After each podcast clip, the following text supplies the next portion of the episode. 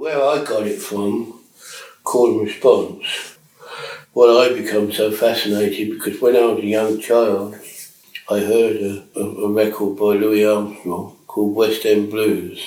And I'd become so fascinated by jazz, this, this, this, this music, which was so haunting. And, uh, well, it just drew me in. I read this book called The History of Jazz. And just how within African music, the call and response, because it is a ritual, it, comes from the original ritual, doesn't it, of calling the tribe. So it's endemic within a ritual, isn't it? You, you've got a ceremonial form which brings the limited ego in relationship to something bigger. And that is what ritual is, where there's a call from something larger, which can be either the tribe in the, what's or the wider world, but it, it becomes the totem of the tribe. But then, you know, in a sense, it, there's a ceremonial form which kind of draws the ego in to have that experience, doesn't it, of, of being in relationship to much something much bigger.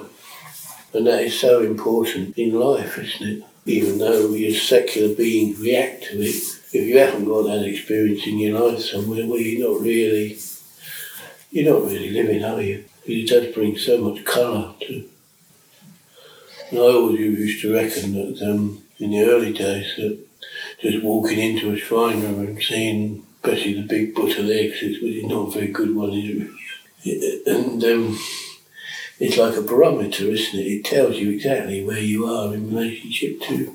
You can go in there and you think, oh, you've got a pretty hard time. The last thing I want to do is bow to this bloody thing. And then you're in the puja and you're like, oh, gee. So you go through all sorts of emotions, don't you? Which in meditation you're not likely to.